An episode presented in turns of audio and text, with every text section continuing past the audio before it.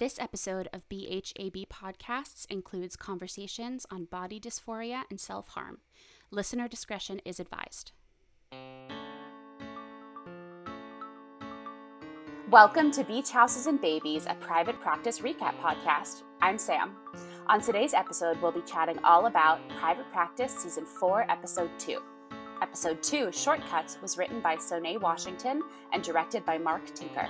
It aired on September 30th, 2010. Enjoy! Today we have a very special guest host on the pod. Please welcome actor, director, teaching artist, inclusion activist, and host of the podcast Conversations with a Mixed Chick, Christina Pena. Hi, everyone. Oh, I forgot to say you're my friend. Okay. Do you want to redo it to say you're my friend? No, it's fine. Should, I, should that be should that be at the top or the bottom? What do you think? Like the most important is that I'm your friend, or the least important is that I'm your friend? Not like that your podcast is the least important. Where should it go? I think the most important is that you're my friend. Okay, cool. Back up a little bit. Okay. most important. My friend, actor, director. All right, so Yay. who are you? Like tell us a little bit about yourself. Oh my gosh, I hate this question. But um, I am a actor, director, teaching artist, inclusion activist, and host of a podcast. And I'm Sam's friend. I now it goes a, to the bottom. Yeah, I know. I'm a, a mixed race artist who loves everything entertainment industry. So I love TV film, I love the theater, I love art, I love basically everything about art. And yeah, I like to talk about it. So this is really exciting. I have lots of opinions. I'm working to make it better. And I'm working to make it better. I'm yeah, trying my yeah. best.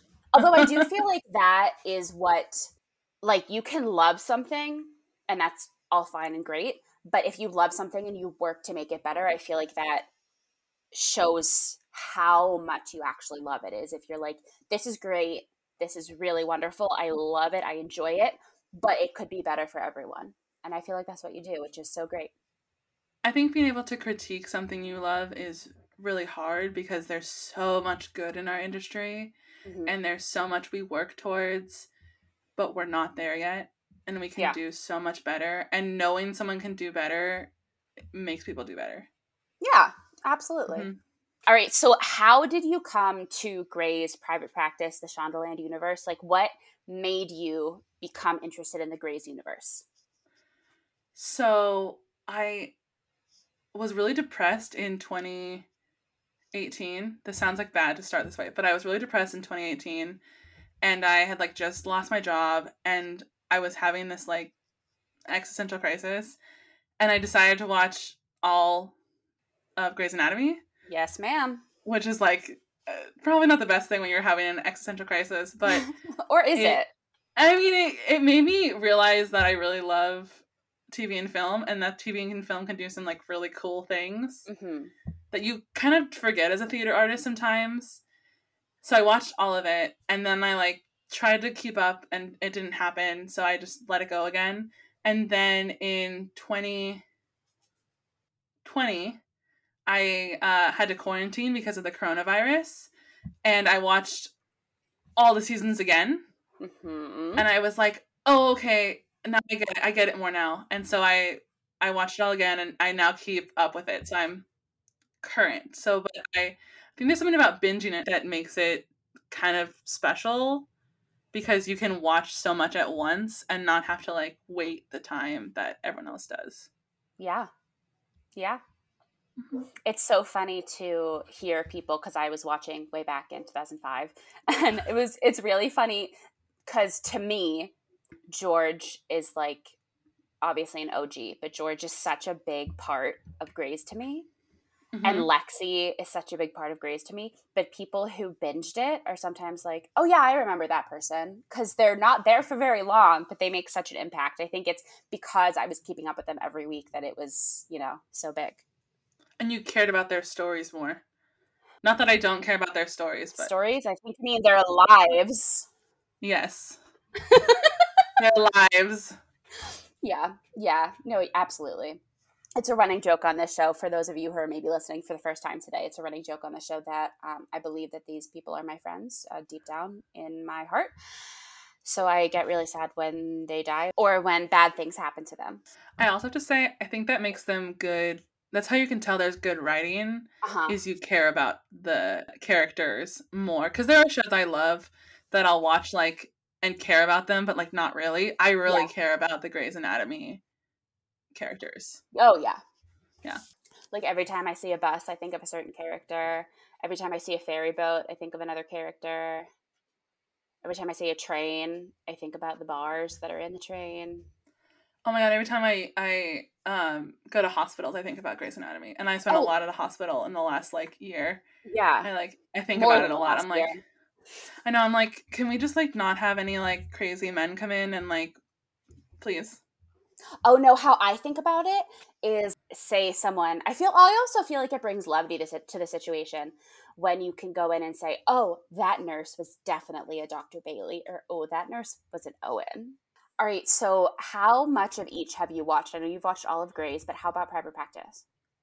Okay, so I tried Private Practice after I watched Grey's the first time, and I didn't mm-hmm. love it. And I don't know why, but then the second time I watched it, I started watching Private, and I'm like, okay, I kind of get it. It's not the same. Yeah. But I I can't tell if I like it or dislike it. I like it because I watched the episode, obviously. But yeah, I'm like on this fence of like, do I like push through it or do I not? Yeah. And, yeah. So, how much of it have you watched?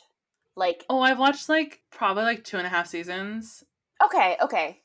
And I've watched the episode we watched for this podcast. Yes, so we don't have to worry about you accidentally spoiling things, and we can genuinely ask you what you think is going to happen next. Oh my gosh, yes, please. Okay, great, great, great, great. We have a section called Melissy's Musings that's usually done by our friend Melissy. What is Christina's? Christina's convos? Mm. Christina's. We'll think of it. We'll think of it. Okay. yeah. We have time. Yes. Do you have a favorite Shondaland character? So that's including Grey's Anatomy, Private Practice, Station 19, Scandal, How to Get Away with Murder, For the People, The Catch, and Off the Map. Okay. I love The Catch. It might be my favorite Shondaland show, which Hot take. is not a common answer. But Please I love us. That. Yeah, who's your favorite character? Okay, but my favorite character is not that show. My favorite character is Penelope in Bridgerton. Oh, yeah. Do we count Bridgerton? Yeah. Okay.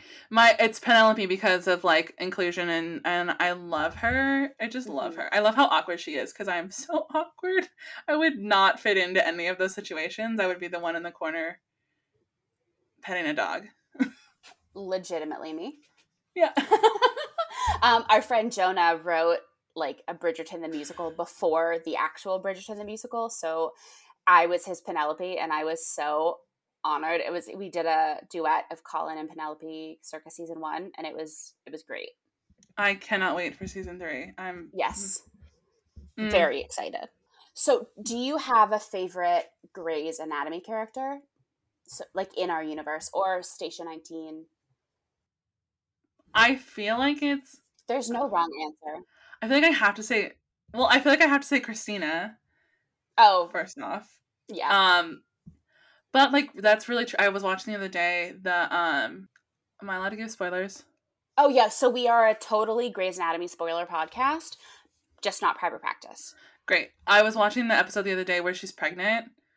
Oh god.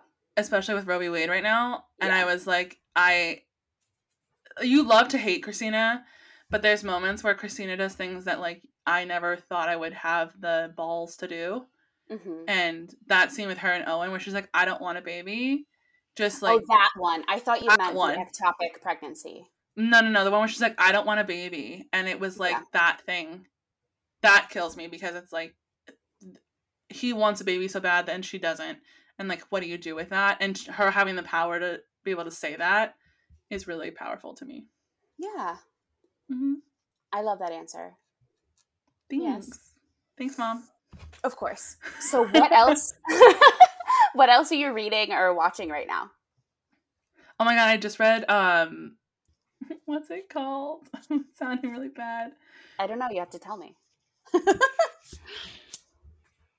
oh my god! I just listened to a book on tape the other day, and now I can't remember what it's called. Ah, oh! I just read the Body Keeps Score. Okay. Um, which is about like trauma we hold in our body, and like how past trauma can affect us throughout our entire life without even knowing it, which is like beautiful. Okay. And I'll then I read in the show notes. Wait, I'm looking up this other one because it's like a ro- I, I love a romance novel. Mm-hmm. Mm, and you're gonna love it because it's a book romance novel. Like it's like about books. Oh, yeah. I'm like, of course I would like not know the title of the book I literally just read. oh, it's called By the Book by Jasmine uh Guillory, I think is how you say her last name. Uh, and she exclusively writes women of color love stories. Ooh. And they're set most of the time they're set in San Francisco, which is about where I live. So it, it's kind of like I can escape into a romance about my own town. Yeah. Without having to go on a date with crazy men. Yeah. yeah. That tracks. Yeah. Can you tell us a little bit about your podcast before I ask you what your other favorite podcasts are? Yes. So my podcast is about artists that I love and having open conversations about hard things. So we talk about race, we talk about gender identity, we talk about sexuality and how it affects the art that you make and whether you choose to bring it in or not. And just like how much I love people because mm-hmm. I forget we forget to tell our friends we love them, which is sad and we should do it more often. Sam, I love you in case you didn't know. I know. I was going to um, say I feel like we you and I do that a lot. Yeah, I mean, you forget the power of like telling someone that they're special because people forget that they're special all the time. I can already feel my listeners falling in love with you, and I'm really excited for them to get to know you because you're awesome.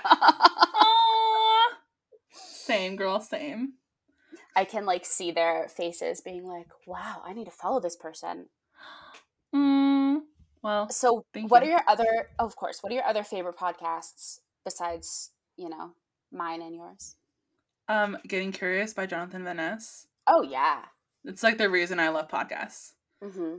which is sad, but um, I love the idea of being able to explore different parts of the world that you want to talk about, even if you're not a uh, qualified to talk about them.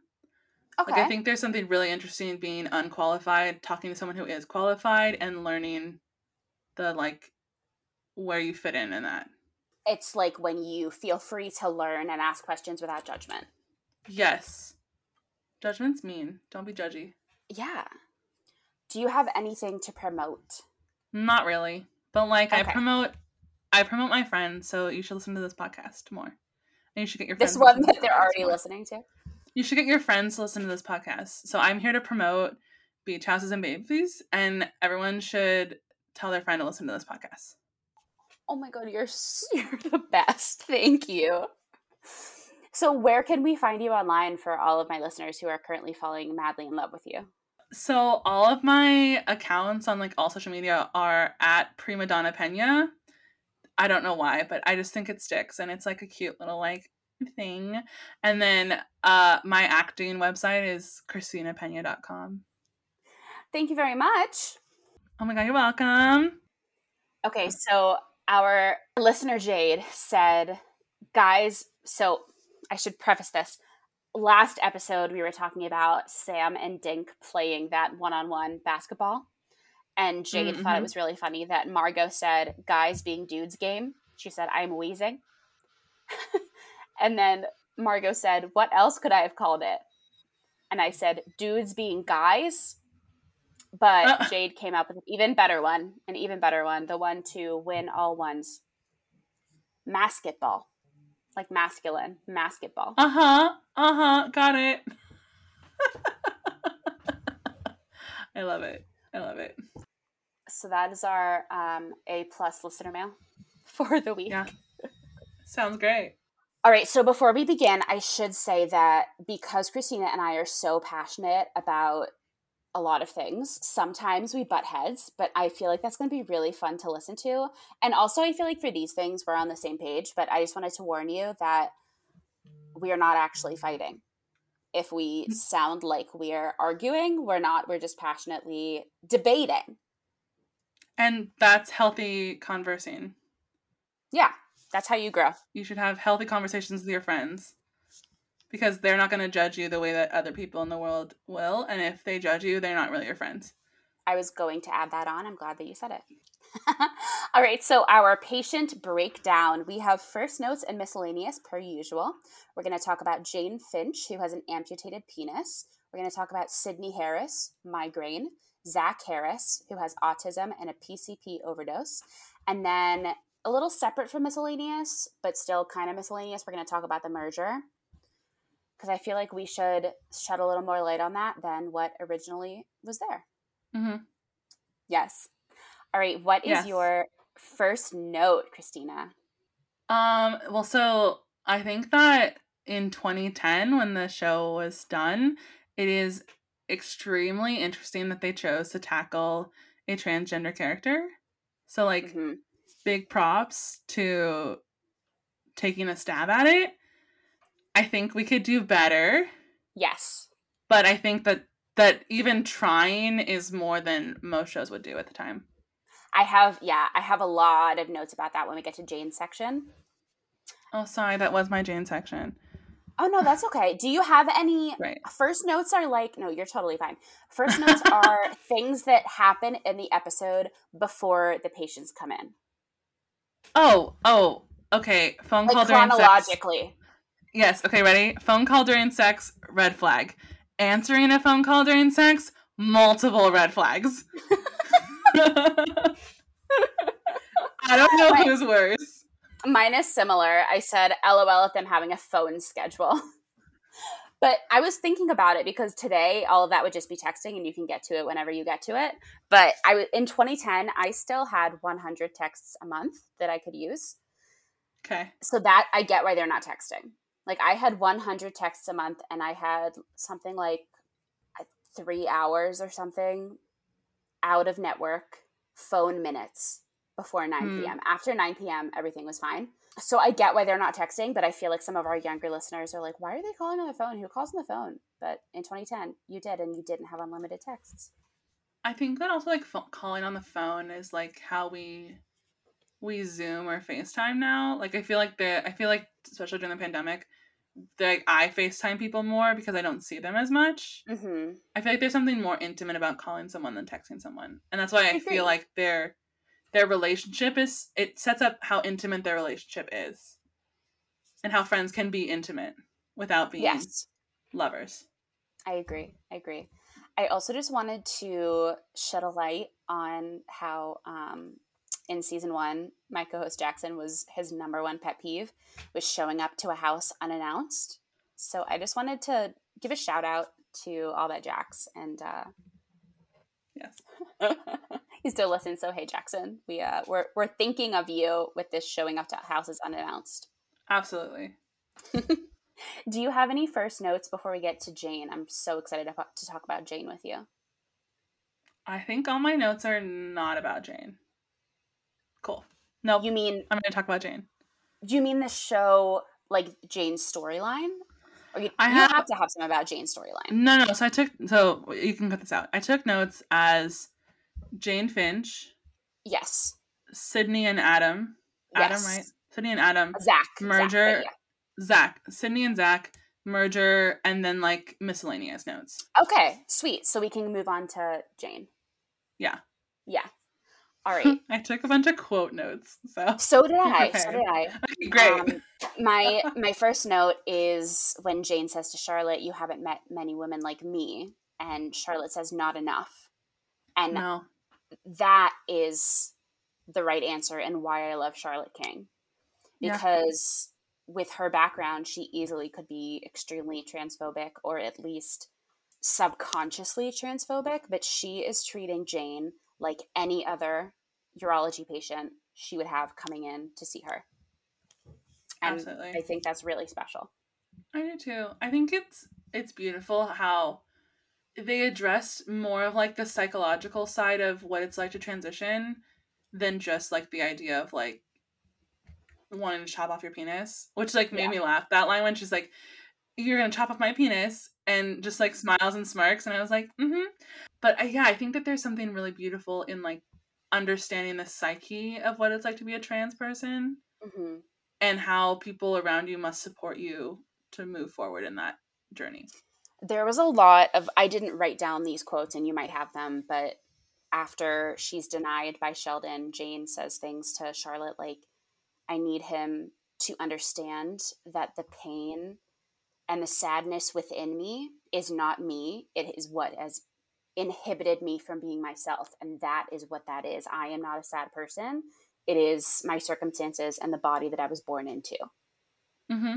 There was a statement, I forget, it's like they said, Charlotte says, Isn't that a lot to ask from someone who feels like they've been trapped in the wrong body?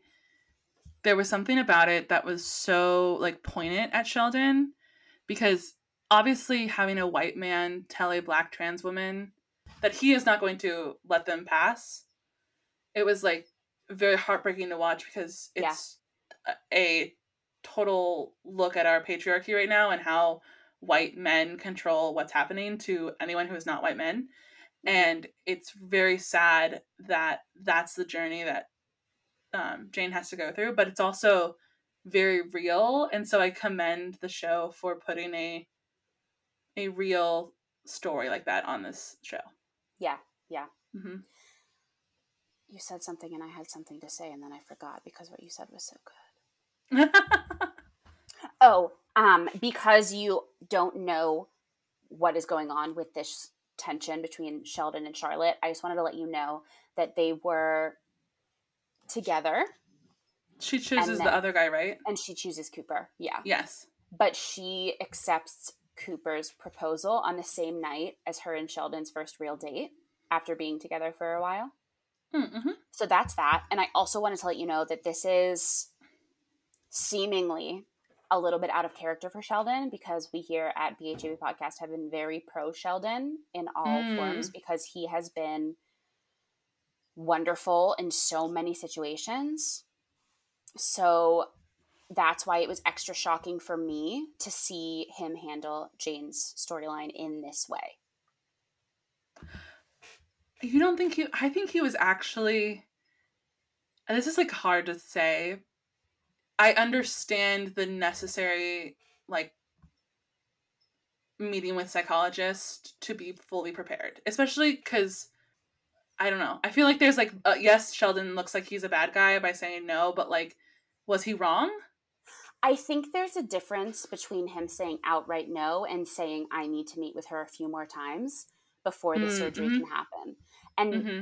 and I do think that Charlotte holds a bit of the blame for that because she said that her surgery is scheduled for the next day. Like everything mm-hmm. is prepped for it. And maybe slash definitely the second sign off should not have been the day before. Uh, yeah, that would not be a thing. I feel like that would so, not be a thing. And and I think that that is part of Sheldon, Sheldon's logic of like ethically, I need to be able to sign off on this. Like, I'm not just gonna sign a prescription pad and go. And all of those surgeries are very expensive. Yeah, those are a lot to have to save up for and and be prepared for. Well, she already had saved up. No, I know, but if if if they had had to cancel the appointment, which they did, she would have had to pay some of it, and like that kind, of, like our healthcare oh. system sucks. Oh, I didn't think about it that way. Our healthcare oh, system. yeah, that's sucks. extra. Yeah, no, that's extra. Yeah. That's that's unforgivable. Yeah. So I want to talk briefly on mm-hmm. the person who played Jane. Mm-hmm. I did a little research on Daryl Stevens. I know that Me you're too. doing our guest star spotlight. Is is Daryl our guest star spotlight? I th- yes, I thought so. Uh-huh. I, his work is really great. So I say him because his pronouns in his Instagram are he him and they're posted there, which is how I know that. And also that's a feature that we all should be using to support inclusion. So if your pronouns are not in your bio and you're comfortable sharing them, just take that step and do that for yourself and for the world just to uh, be as full of an ally as we can be. So I am not privy to this actor's gender identity, how he identifies, or his feelings on the matter. But as an actor, I'm not here to tell him that he should not have taken this role in 2010 mm-hmm. because he treats her with, with respect and he treats the whole situation with respect. Today, I do not think that a cis man would be cast to play that role. And it also gives me pause because in earlier seasons of Grey's, before this chronologically airs, um, Alexandra Billings plays a trans character on Grey's Anatomy, and she is a trans woman. So I feel if this were to be redone, that it absolutely should be a trans woman playing this role. But as we said before, they use Jane's correct pronouns at all times, which is comforting, and they do not make a joke out of her in so many other shows at this time and even now make jokes out of trans and non-binary people, which is inexcusable to me. But Shondaland consistently brings issues to light with respect much earlier than other shows. And I think, as you were saying, that this is a part of that. So I really appreciate that.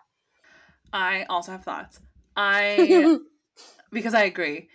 I think that uh, something I've noticed with trans roles in shows and in film are the traumatic storylines. Yes. So like that's something I figure you'd have to talk to a trans person to address because a trans like if a trans woman wanted to play this role how would they feel about having a scene where they have to like mutilate themselves yes and talk and, about their genitalia so much and talk about it a lot so like i don't want to put a trans woman in harm's way to deal with that trauma mm-hmm. i think that the 2010 experience of a trans woman is very different than like a 2022 trans woman like how they are allowed to present yes. in the world? Allowed. Yeah. Yeah. Allowed.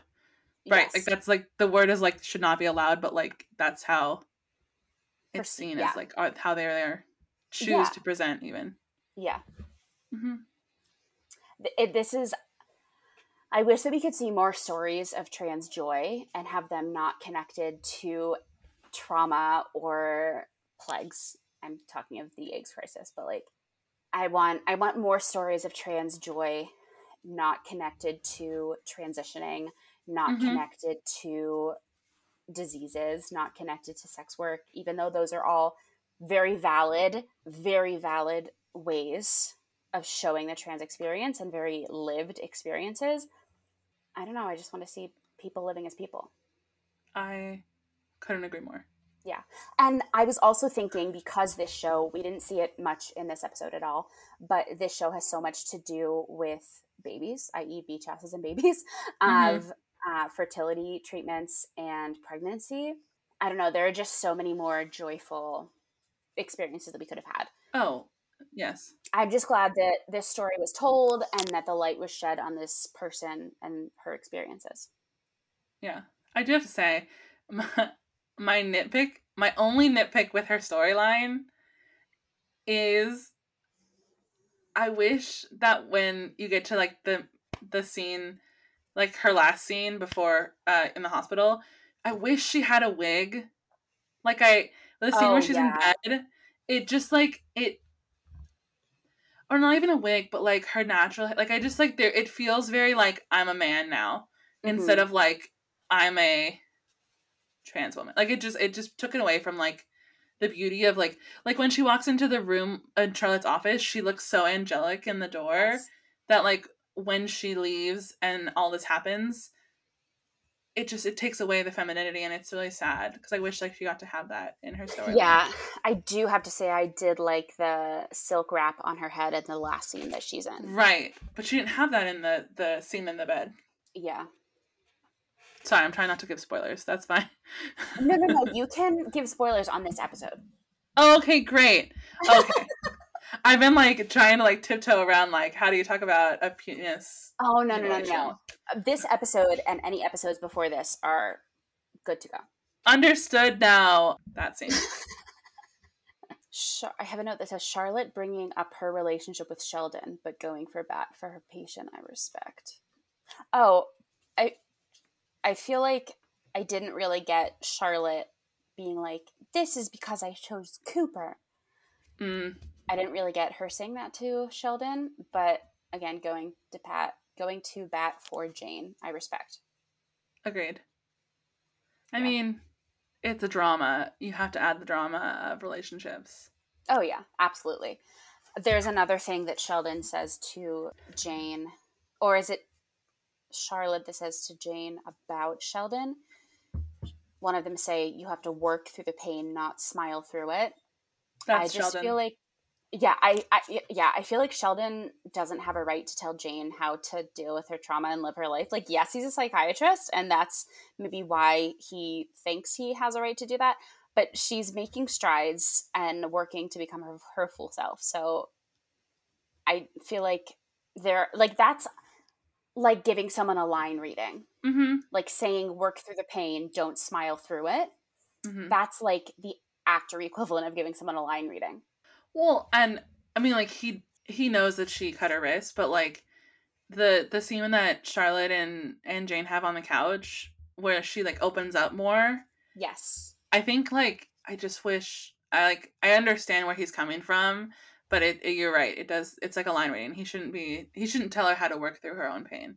Yeah. So, dear listeners who are not in the entertainment industry, a line reading is when a director or uh, someone anybody really anyone really a, a fellow actor opens their mouth yeah when someone says say the line is i want to go it's the director being like okay okay but say like i want to go it's them saying orally and phonetically how you should say a line we feel that that is what sheldon is saying to jane mm-hmm.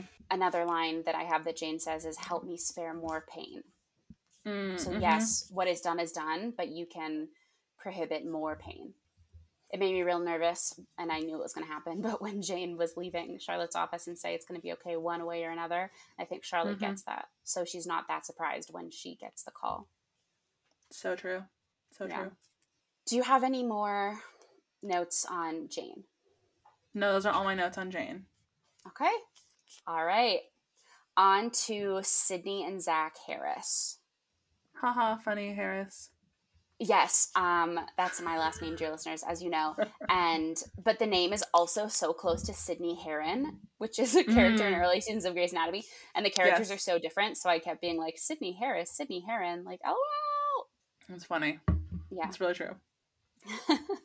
What's your first note? Okay, I have autism in my family, so I might get emotional, but yes. I autism is not addressed enough in TV and film and just like disabilities in general, which is really sad. And when it is, they never really fully speak to it. So like if you look at shows like like this with Zach and or like uh The Good Doctor, autism is such a wide spectrum diagnosis. And I am just so curious as to what Zach's diagnosis is. Yeah because they never really address it. So like they talk about things and they have like he ran away or he is um really having fits, but it's never addressed like what his actual diagnosis is. So it was hard to figure out what was happening without fully understanding it, I guess, if that makes sense. I agree. I absolutely agree.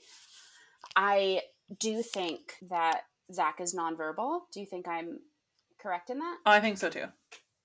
Yeah, because um, I was also really afraid for the actors' vocal cords with all the screaming because it didn't sound mm-hmm. supported, and that made me really nervous.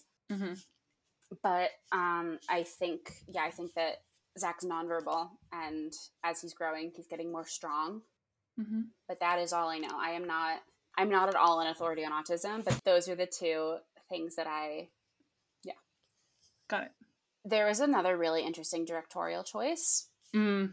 when Cooper says it's just a precaution for the blood test, and there's a zoom on Sydney's face, like literally an office style zoom, like The Office. And then there's another one when Pete and Cooper are talking in their office, and it's truly like The Office, like a reaction shot. And I was I was confused about that. I really more than anyone else want to have Mark Tinker on this podcast so I can ask him questions about this. No, I agree. There's like some very weird camera angles happen. There's like a there also is this idea of like sweeping from person to person. Yeah. And getting reaction shots that it feels very like making fun of documentaries. Like you know how documentaries like kind of sweep from person to person and there's never really a focus? Yeah. Like I got a couple of those moments too and I'm like what is happening? It's almost like they're framing this episode as their PSA episode. Oh, like I didn't think yeah. I didn't until this very second. Really interested? Go ahead. Yeah. No, I didn't think about it till this very second, but that could be maybe what they're doing is I don't know. Well, I also thought it was like really interesting that they had two very strong like I feel like an autism and a and a fertility would make like a heavier storyline and a softer storyline would make more sense together than two very heavy storylines together which I was. Yeah, this is the first episode in a really long time that has not had nothing to do with babies. Mm-hmm. So that was interesting. I mean, like technically, she's uh, Zach is Sydney's baby. Yes, but like a like a baby or like a pregnancy complication. Yes. No, right. Um, I think there's a moment that really got to me, and I, it's in like the first office scene where she says that she's afraid of her son. Yeah. Which is something that's very hard to admit if you are a person who deals with a family member with disabilities because saying that means you could lose your son. Yeah. Or you could lose the person to, you know, all the all the things that happen in the states. But it's also very powerful to see how desperate she is because she's so desperate to not lose him that she's admitting to a doctor that she's scared. Which yeah shows her desperation. Right. Which like leads into and how far the situation has gone. Mm-hmm. Absolutely i only have a few left so if you have a lot feel free to add. Um let me see. I i wrote okay so like pot is a really interesting subject especially as a californian because pot is legal here in california. And while i don't participate i understand the benefits of it.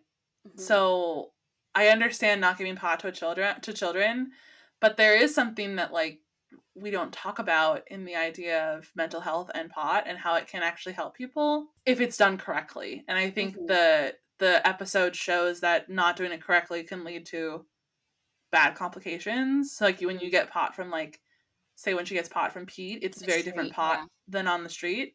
Mm-hmm. So I think and I and I this is a 2010 episode, so I wonder if like the view has changed on pot. But I think for children, not for children, but I can see. I'm like they don't. He's 12. They say he's 12, right? He's 12. Yeah. Yeah, but I could see like a child, and I'm not a doctor, so don't take my doctor advice. I could see children like 17 or 18 with some kind of mental health diagnosis or disability really benefiting from pot. And I think that we as a healthcare world need to lean into the benefits of things other than strict medicine because strict medicine is very hard on people. Yeah. And especially like young people with autism.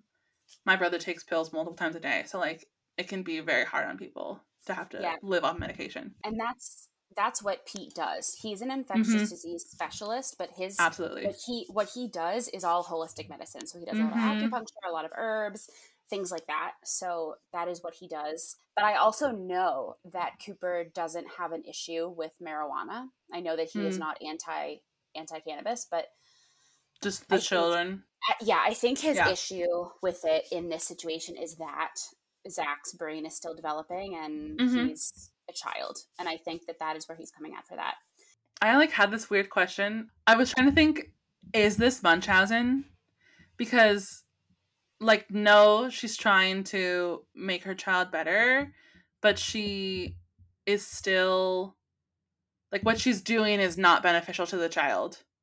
So i like went back and forth of like is this i don't think she sees that. Right. i think she is seeing i'm so overwhelmed. This has helped me. Maybe it'll also help my child. I mean, too, but Munchausen people who commit Munchausen by proxy like don't think they're doing something bad.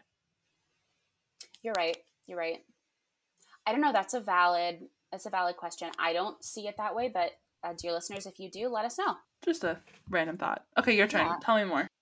To towards the end, when Zach is in the hospital, I thought that the scratches on both of them really tell a story mm-hmm. of how far it went, mm-hmm.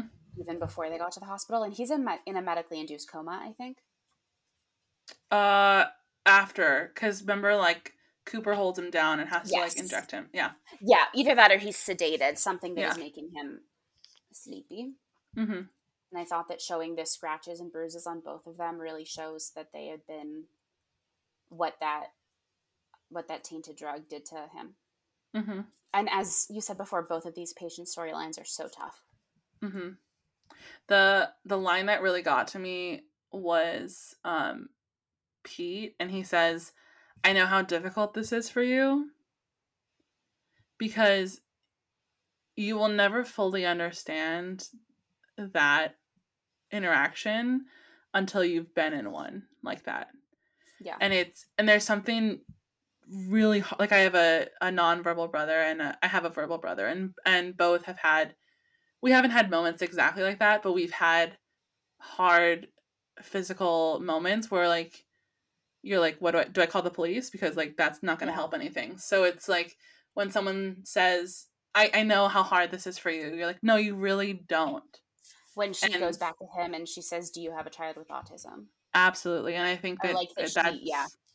it's a beautiful moment to especially you know like fuck it to the white men who are like i understand how hard it is for you and she's like no you don't and it's just a really powerful scene that we don't get to see a lot it's so interesting that we have sheldon and cooper on the sides that we are not used to seeing them and i feel like mm-hmm. it really sheds a large light on their privilege and how mm-hmm.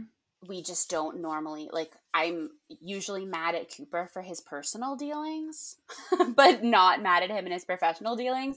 A couple episodes ago, I said to Melissa, I was like, I am anti Cooper personally, but he always does right for his patients. I think that that was my exact quote or something very similar. That makes a lot of sense. Yeah. Yeah. This story didn't age so well either with what we were talking about with um, you know advances in cannabis and advances in autism and supporting parents with children with disabilities and yeah. I do also think we talk about like the idea of a trans actor playing a trans actor. There are autistic actors in the world. Oh yeah. And i i didn't do any research on this actor and i should have but i just like wonder i don't think he's autistic but that kind of story is also really important to tell if we're gonna if we're gonna ask for trans representation we should also ask for disabled representation. Absolutely absolutely. I also think that it is also the bare minimum to ask for disabled writers on the team as well.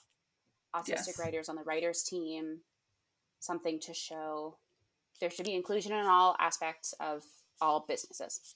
Even just for that episode like if you bring in a specialty a specialty writer for that episode mm-hmm. i'll give you more credit yeah yeah and yeah. again i didn't do any any research on if they did right me either anything else for any of our patients before we move on to our merger no All righty. i am done j'ai fini everyone's reaction to the news of William's death is really great. There are two that stick out the most for me. Charlotte and her face is being like, "Oh, the man who called who called me heartless is dead." I'm not sad about it, but like, wow. And Sam saying, "Oh no, Naomi, I'm so sorry" with his face. Those two stuck out the most to me. But William, do you know anything about William Cristina? I know that he died. Okay, cool, cool, cool. He died of ALS. He's okay. super, super rich. He Great. was with Naomi, but he also owned the office upstairs and gave her a job to run upstairs. Oh, so she's working upstairs, not downstairs now. Yes, Charlotte. Oh, to, okay.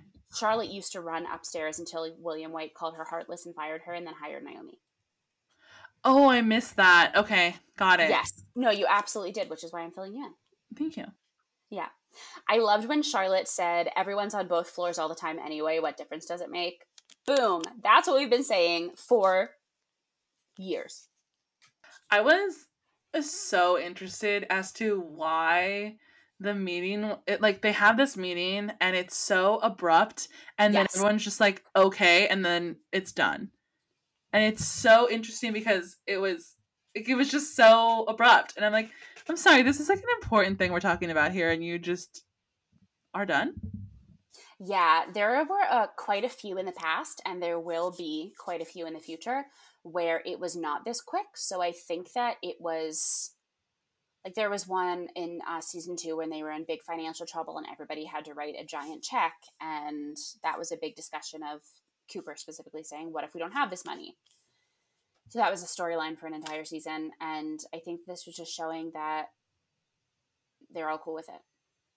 I did just say my favorite reaction was i think it's when charlotte and cooper and maybe pete are like talking and and cooper goes I'm more excited for the cookie drawer. And I was like, same.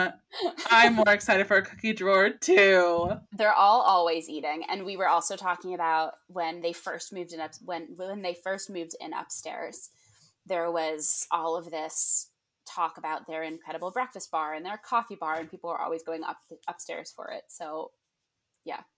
Did you have a reaction to the fact that Sam is the only one to ask Naomi how she's doing? I'm glad that you picked up on that.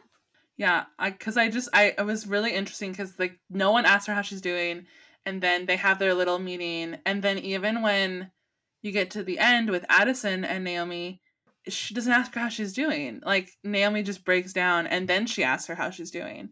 Mm-hmm. But it was just mm-hmm. like Sam's the only one who actually has a moment to be like, are you okay? I think a part of it is strictly the writing team not wanting to focus on Naomi that much this episode. I think that's part of it. And them saying, like, hmm, who is the one who should be asking her? It should be her ex husband.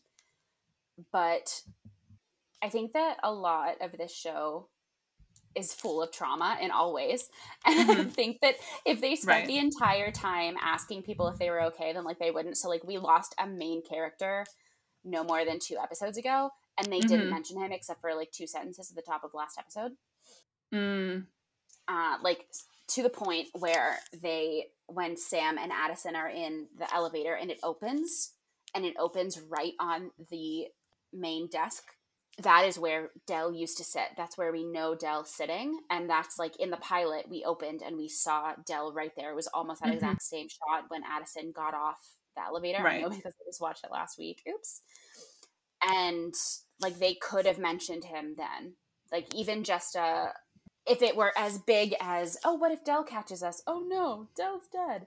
Or if it were like uh the temp's gonna see us. Literally anything mentioning Dell would have been welcomed by me. Mm-hmm. But um I I'm really glad that you noticed that Sam is the only person to ask Naomi if she was okay. I I also have a insane crush on Taye Diggs and uh, Audra McDonald. So anytime they're alone in a scene together, I was happy. So oh, see, that's why that's why I don't get why you're not obsessed with this show. I don't I don't know. I feel like it. I feel like this must be how I felt about Schitt's Creek, in where like you have to get through the first season, and then you're hooked. I feel like I just never got hooked on private practice. I don't love that for you. I I'll try again by the next time I'm on this episode on the show, I will have tried again. Okay. Okay. Okay. I'll text you about it. All right. All right. All right. All right. My last note about the merger is that I'm still so confused with the time passing between episodes and when we are expected to know it is because William has now passed, but in the last episode, Naomi was in LA with Maya and Olivia, not with William, but like William has passed. So how many days has it been? Like, has it been weeks? Uh, what's happening? No one knows. Literally no idea. I mean, I feel like the yeah. same thing happens in Grey's Anatomy. Is oh, you yeah. never really know how long it's been until they change, like Scrubs. I felt like that was like a moment when you could be like, or they pick a specialty. Like you could you could oh. find things based on what they're doing, which I feel like you can't do in private practice. Yeah. And not in a bad way, just like in a note. No, like, and there was a Maya was pregnant in the last season, so we could tell by being like, oh, she's two months pregnant. Oh, she's 8 mm-hmm. months pregnant. That's mm-hmm. how we knew. But now we're just like, we have no idea. And then randomly they were like, oh, this child's first birthday is coming up. That's how we know. Yeah, you have to like really pay attention to things like that. Yeah. Yeah. Are we ready for miscellaneous? Do you have more about the merge? No, that's it. I had only a couple notes on them. Okay, I just want to put a little earworm into everybody's brain of wondering why this merger is so important to Naomi. Good to know. Good to know. Yeah. Do you remember in the private practice crossover episode when Naomi, Sam, Addison, Mark, and Derek are in Joe's bar and they yes. sing the song that they sung at Addison and Derek's wedding? Yes. You do? I yes. Okay, you cut out for me. I don't know. Oh, oh, sorry. Yes, I do because um, anytime I hear um, Audra McDonald sing, I remember. anytime, even when it's like one ten in the shade or ragtime. Yes, I will. I will always remember 110 in the shade because I have significant issues with that show. But that's a different podcast. Addison Montgomery. I met her in the summer. She, when Amelia is talking about if she was with Sam, and she goes, "I'd write a song." I wonder if that's a dig on that. That's what I loved that callback. I want to see Amelia at Addison and Derek's wedding. I want a prequel, is really what I'm saying. It was funny because I also thought about that scene. I forget how wild and feisty Amelia is. Mm-hmm. Because by the time she gets to the Grey's Anatomy universe, she's like already broken. You're just feeding you're feeding yourself you're feeding yourself reasons to watch this show. You're oh. like feeding them to yourself. probably. I will probably watch the whole show. Um but yeah, no, I felt that a lot. I was like, well, I forgot like she's actually human and not just Owen's ragdoll. Woof, that part. Yeah. Ooh. Okay. Okay. Yep. Do you want to know my favorite quote from the episode? Yes, ma'am. I don't know when it was, but Sheldon goes, I woke up in a bed full of cookie crumbs, and I have never felt more seen by a line in my entire life. Are we talking like Oreo? Are we talking like Famous Amos? Are we talking literally like, any cookie? I'd be, any cookies, I'd be fine. But it just made me die laughing that he was like straight like he was very monotone the whole episode, and then he's like, "I woke up in a bed full of cookie crumbs," and I was like, "Facts." oh, I love that part. I love yeah. that. I love that. As much as I love Sam and Addison actually being together, and I think they're good for each other, they make each other happy, all that stuff, I'm so tired of this sneaking around Naomi and what will we do thing. And it's been so long, and we've already had the blowout over it and the reconciliation. So, like, I don't understand what the payoff is that this is supposed to be because we've already been there. And when Sam gets mad at Addison for not telling her in the front office at work, Sam says there's never going to be a right time, which is true, but also maybe don't do it in the lobby at work. Like maybe that is the least right time. Maybe like at least do it in the office as you did. That's funny because I at that moment I really wanted her to tell Naomi because I feel like there's something about I mean like not to say I've ever done um, things like that, but I okay. getting caught is worse than just telling somebody. They've already gotten caught. I oh but like, then why doesn't she know? Because they were saying they got caught by somebody else. No, they got caught by Naomi canoodling in Addison's office. They were just like giving like a hug after they were like, "This can't be," and then oh. Naomi found out. Naomi was so angry. That already happened. Hmm. I don't know. It just feels so messy. And even when she does tell her, like, it just still feels really messy. And, like, there was no resolution and I almost felt like we were meant to feel bad for Addison in the end when Naomi says I can't hear about it or whatever she oh, says. yeah, you can never Like- talk to me about it. I felt that part in my soul. And then they like zoom out on Addison and she's all sad. And I'm like, are we supposed to feel bad for Addison now? Because she messed like she slept with the ex husband. So like I don't feel bad for her because you make choices. But like Naomi's also I don't know. I was like, who am I supposed to feel bad for? Because I don't know. I was also confused about that part. And I think that Naomi maybe was so upset about it because she was told this before her very best friend asked how she was about her boyfriend dying. Right. And I feel like Naomi's like, you can't even pretend to care. like, like, it's about seconds. you. Yeah, it's all about you. Like, you can't support me in what I need. Even though what she needs is the merger. And she says, I need you to support me in this merger. And like, why is that so important to her? Right. Oh, that's that's interesting. hmm Mm-hmm. Okay. Back to our favorite favorite psychiatrist, Sheldon. Mm-hmm. Did you notice that in that scene with Sam in the um, break room, he's picking all of the almonds out of the trail mix? All of them. Every single almond, nothing else, like not even the chocolate pieces, but just the almonds out of the trail mix over and over and over. And here I am thinking about like that poor PA or art department person who, in between takes, had to make sure that they were the exact same number of almonds and that they were mixed in again so he could get them out. And like, I just think that that is a great activity to be doing during a scene to give yourself something to do. And it's so Sheldon. And the fact that, that Sam so doesn't much. even Sam Sam's not even like, why are your hands all in the trail mix? Like, why are you picking inside? Like, take what you want and then don't. But he like he just is not phased by Sheldon picking out all the almonds in the trail mix. No, I think it's so funny how, like, when you watch shows about psychiatrists, like how much of a they're in need of a psychiatrist. Yeah. like it's just it adds to the the drama, and I love it so much. Mm-hmm. Mm-hmm. When Pete and Violet are fighting over Cooper's relationship, as we were talking about before, and Sh- Cooper, Pete, Pete.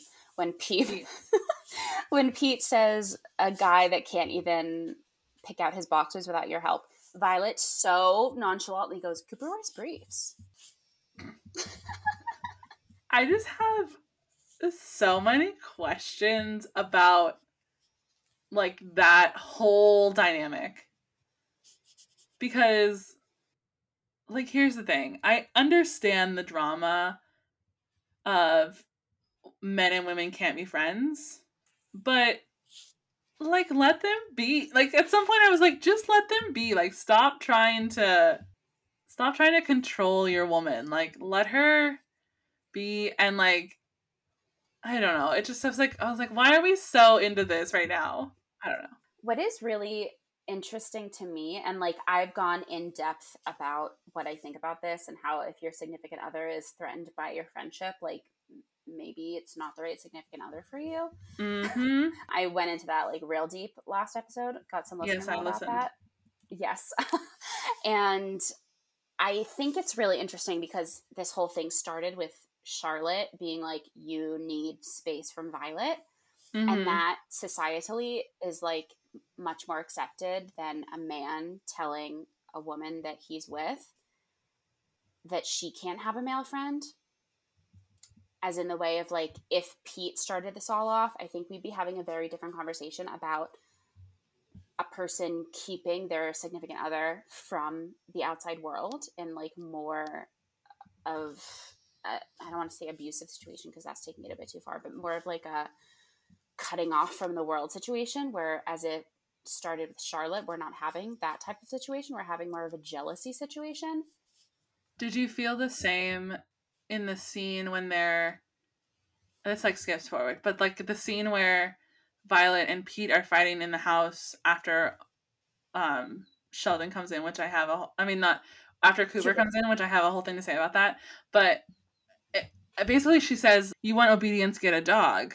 Yes. And so like that that kind of fight was I was like no.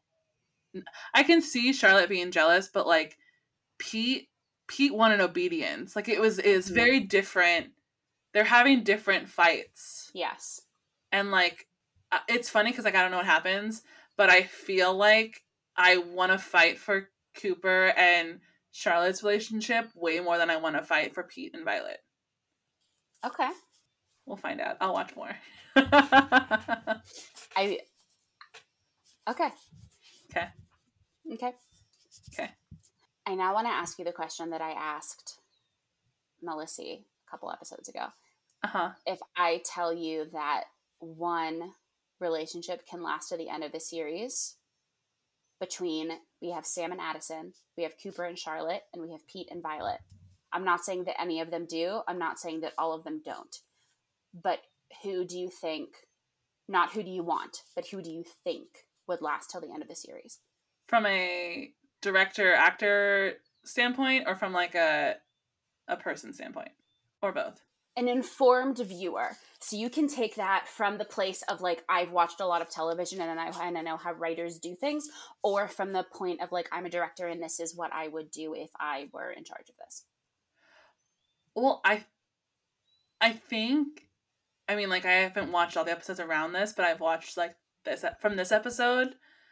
I would think that Charlotte and Cooper have the strongest relationship, but also from and then if you look from like a uh, I've watched a lot of Shondaland TV. I could see Sam and Addison having a very strong relationship to the end because of like viewers and all of that. I I don't see Pete and Violet only because the whole obedience thing got to me and it gave me flashbacks of like Cristina and Owen mm-hmm. and like where he just wanted her to listen to him and I I can see Cristina and Violet being interesting parallels. Okay. Okay. same line, same line of viewing, just a okay. little bit back. I have just a note Charlotte throwing the drink in Cooper's face. We love to see it. Oh my god, I have questions. Okay, so I laughed so hard. So, like, literally, my note says, Wait, he has a key to Violet's house. I take everything back I said. I take it back. I take it back. I take it back. and then, and then it goes, Also, why is he still kind of wet? Do they live that close together? Like, if you watch him come in, he's still kind of wet from the drink throw. Mm-hmm, mm-hmm. So I'm like, do they live that like around the corner from each other? Like, what is happening? It made me laugh. Wait, and then can we talk about the the plant placement over there oh, yeah. bodies? I was like, I... why, why? Network television. Choice? Question mark. Yeah. Um, oh, I found a hidden note. If they see each other all day at work, maybe they don't need to talk all night too while they're living with their significant others. That's mm, facts. That's the second part of the note about me being like, I already talked about this. Yes. Yeah. At 16 minutes and 57 seconds, dear listeners, we have a green juice appearance. I just want to give a shout out to our green juice tier patrons because at the beginning of the series, I was like, where is all the green juice? I remember so much green juice. And now I think from this point on, we have more green juice. But in the at the top of the series, it was more like coffee. So yeah, we have a green juice appearance, 16 minutes, 57 seconds. Feel free to take a look. Yes. Yes, we do. I love that Charlotte makes herself a martini every night and not just like a glass of wine. I feel like that's really her. Oh, agreed. Agreed. Do you have any more miscellaneous notes? Oh yeah. Why does professional women's style in 2010 involve so much jewelry? we actually had this talk a few episodes ago with the oh, long good. necklaces and like leaning over patients and how that isn't really conducive to leaning over patients with long necklaces because it would like get in their face. I did yeah. like a lot of the earrings in this episode though. Mm, I you know what I loved? I loved Naomi's Michelle Obama look. The like cap sleeves. No, like the black top with the high skirt with like all the arm out. Yeah. Does it have cap sleeves? Is it not a cap sleeve? But we're talking about the same outfit. Maybe it was yeah. just I feel like it was a cap sleeve. I don't know, but it was like all arms for days. Okay, my, my last two quotes that I have to talk about were when Sam goes, It wasn't your ass. I love that that was like a point of conversation with so many of these characters. But it's like so true. Like, you don't understand. It wasn't your ass. You can't. It just like goes back to like the conversation of like what we are just talking about when I it was like I understand you or I I feel I have compassion for you or whatever. I understand what you're, what you're dealing with.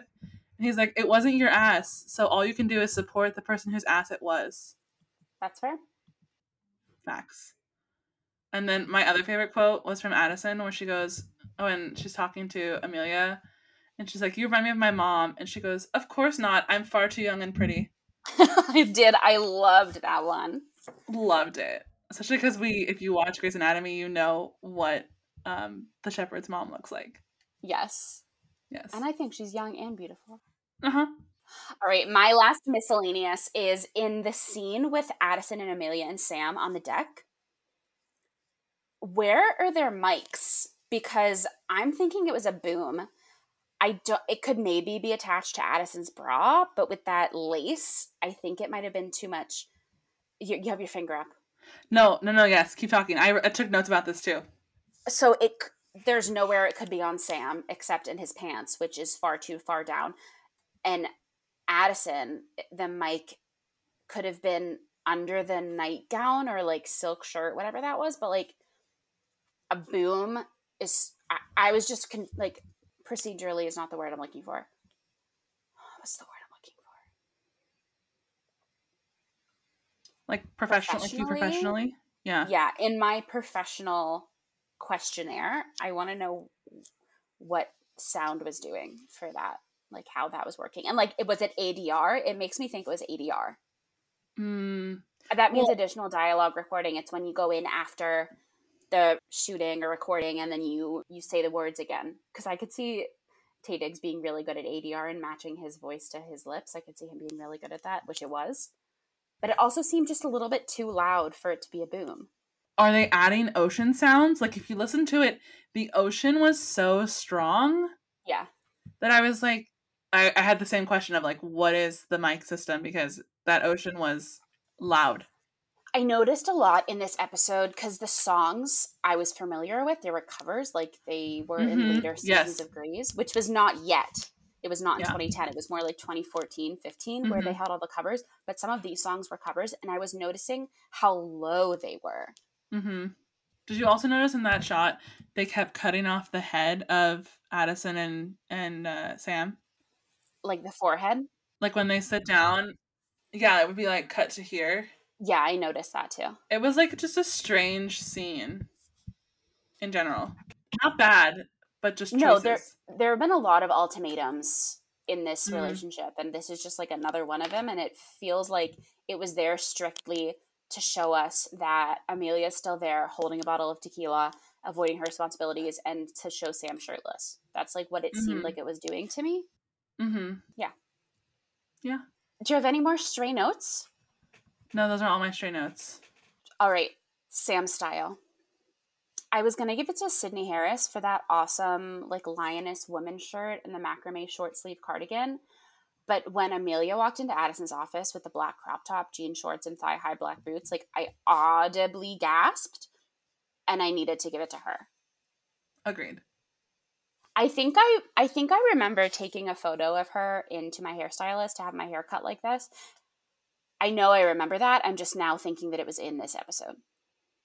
Yeah that was my hairstyle slash maybe still is what's your who is your guest star spotlight my guest star spotlight is Darryl Stephens, who plays jane finch uh, i just have to say that they're from pasadena california so shout out to that and then i like went into a deep dive they've written two books which is great and then i found two shows they've been in one was uh, Lovecraft Lovecraft County country, which is about a, an Amer- African American couple who go on this like cross U.S. journey to find their father. Anyway, in the 1950s, but there Lovecraft is a country right with Jurnee Smollett.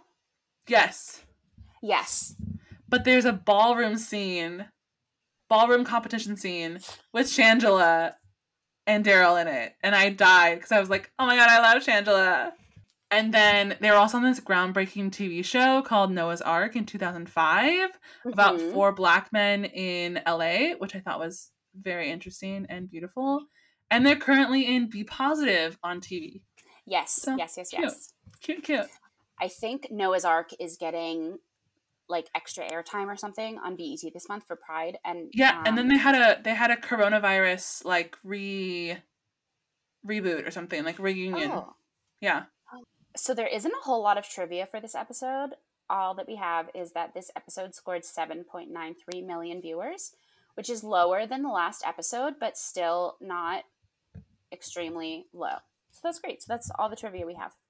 Isn't that like 2 million less than last week's? Yes. That's a lot. But this is the second episode of the season, not the season premiere. Oh, facts. Mm-hmm. Yeah. Okay. Yeah. So this would normally be the part for Melissa's musings, but let's call these Christina's choosings. okay, what, what basically, what do you see happening for these characters in the next few episodes?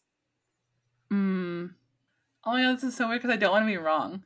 I no, you can be wrong. I just see I see like lots of breakups in the future. I feel like there's lots of breakups and lots of makeups and like I see a relationship between or a this is just like my own personal um best friend is showing. I see like some kind of relationship exploring with Violet and Cooper. Melissa's adamant about that, yeah. But then I see like Cooper still ending up with like Charlotte. I think I mean like based on this one episode and like a little bit of what I've seen before, I think that Cooper is too good for Violet. Just like in my opinion. Um, and I see more drama unfolding with Sam and Addison. Also, I'm really sad that Addison wasn't really in this episode because I like Addison. Yeah, she wasn't really in it. Sam wasn't really in it. Violet was only like, yeah, Violet was only really in it for her personal things. Yeah, like the people I would watch the show for weren't in this episode. Yeah. I do think But I still like the episode.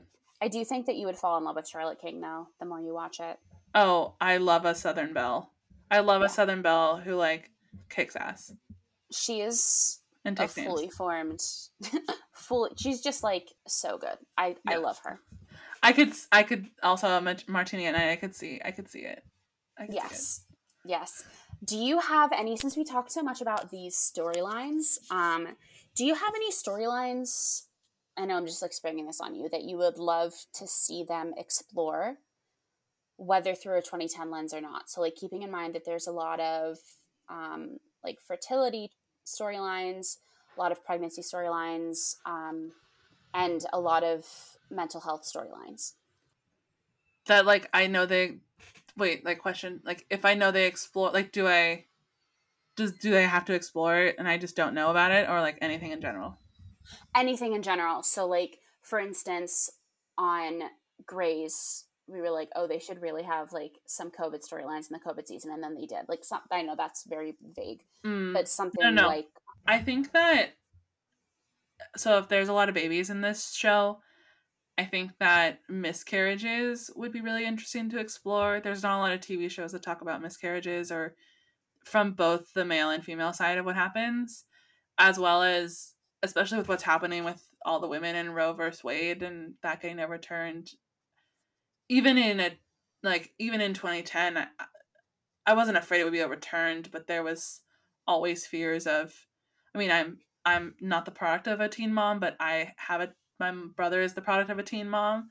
And so i always think having conversations about young people and their options would be really interesting to have on tv because the options we're shown are you know 16 and pregnant or you know, giving children away. There's never really a discussion about having an option to take your rights into your own hands, especially as a woman who lives in a blue state. I think that that's really important to talk about, especially in a show that if you are you say talks about babies a lot. Yes, yes, and yeah. um, there is a lot of all of those things. So I'm glad that you'd like to see it. Yay! Yeah. Do you have anything else before we go to ratings and MVPs? No. So I'll go first just because I know that this is your first time and that can be stressful.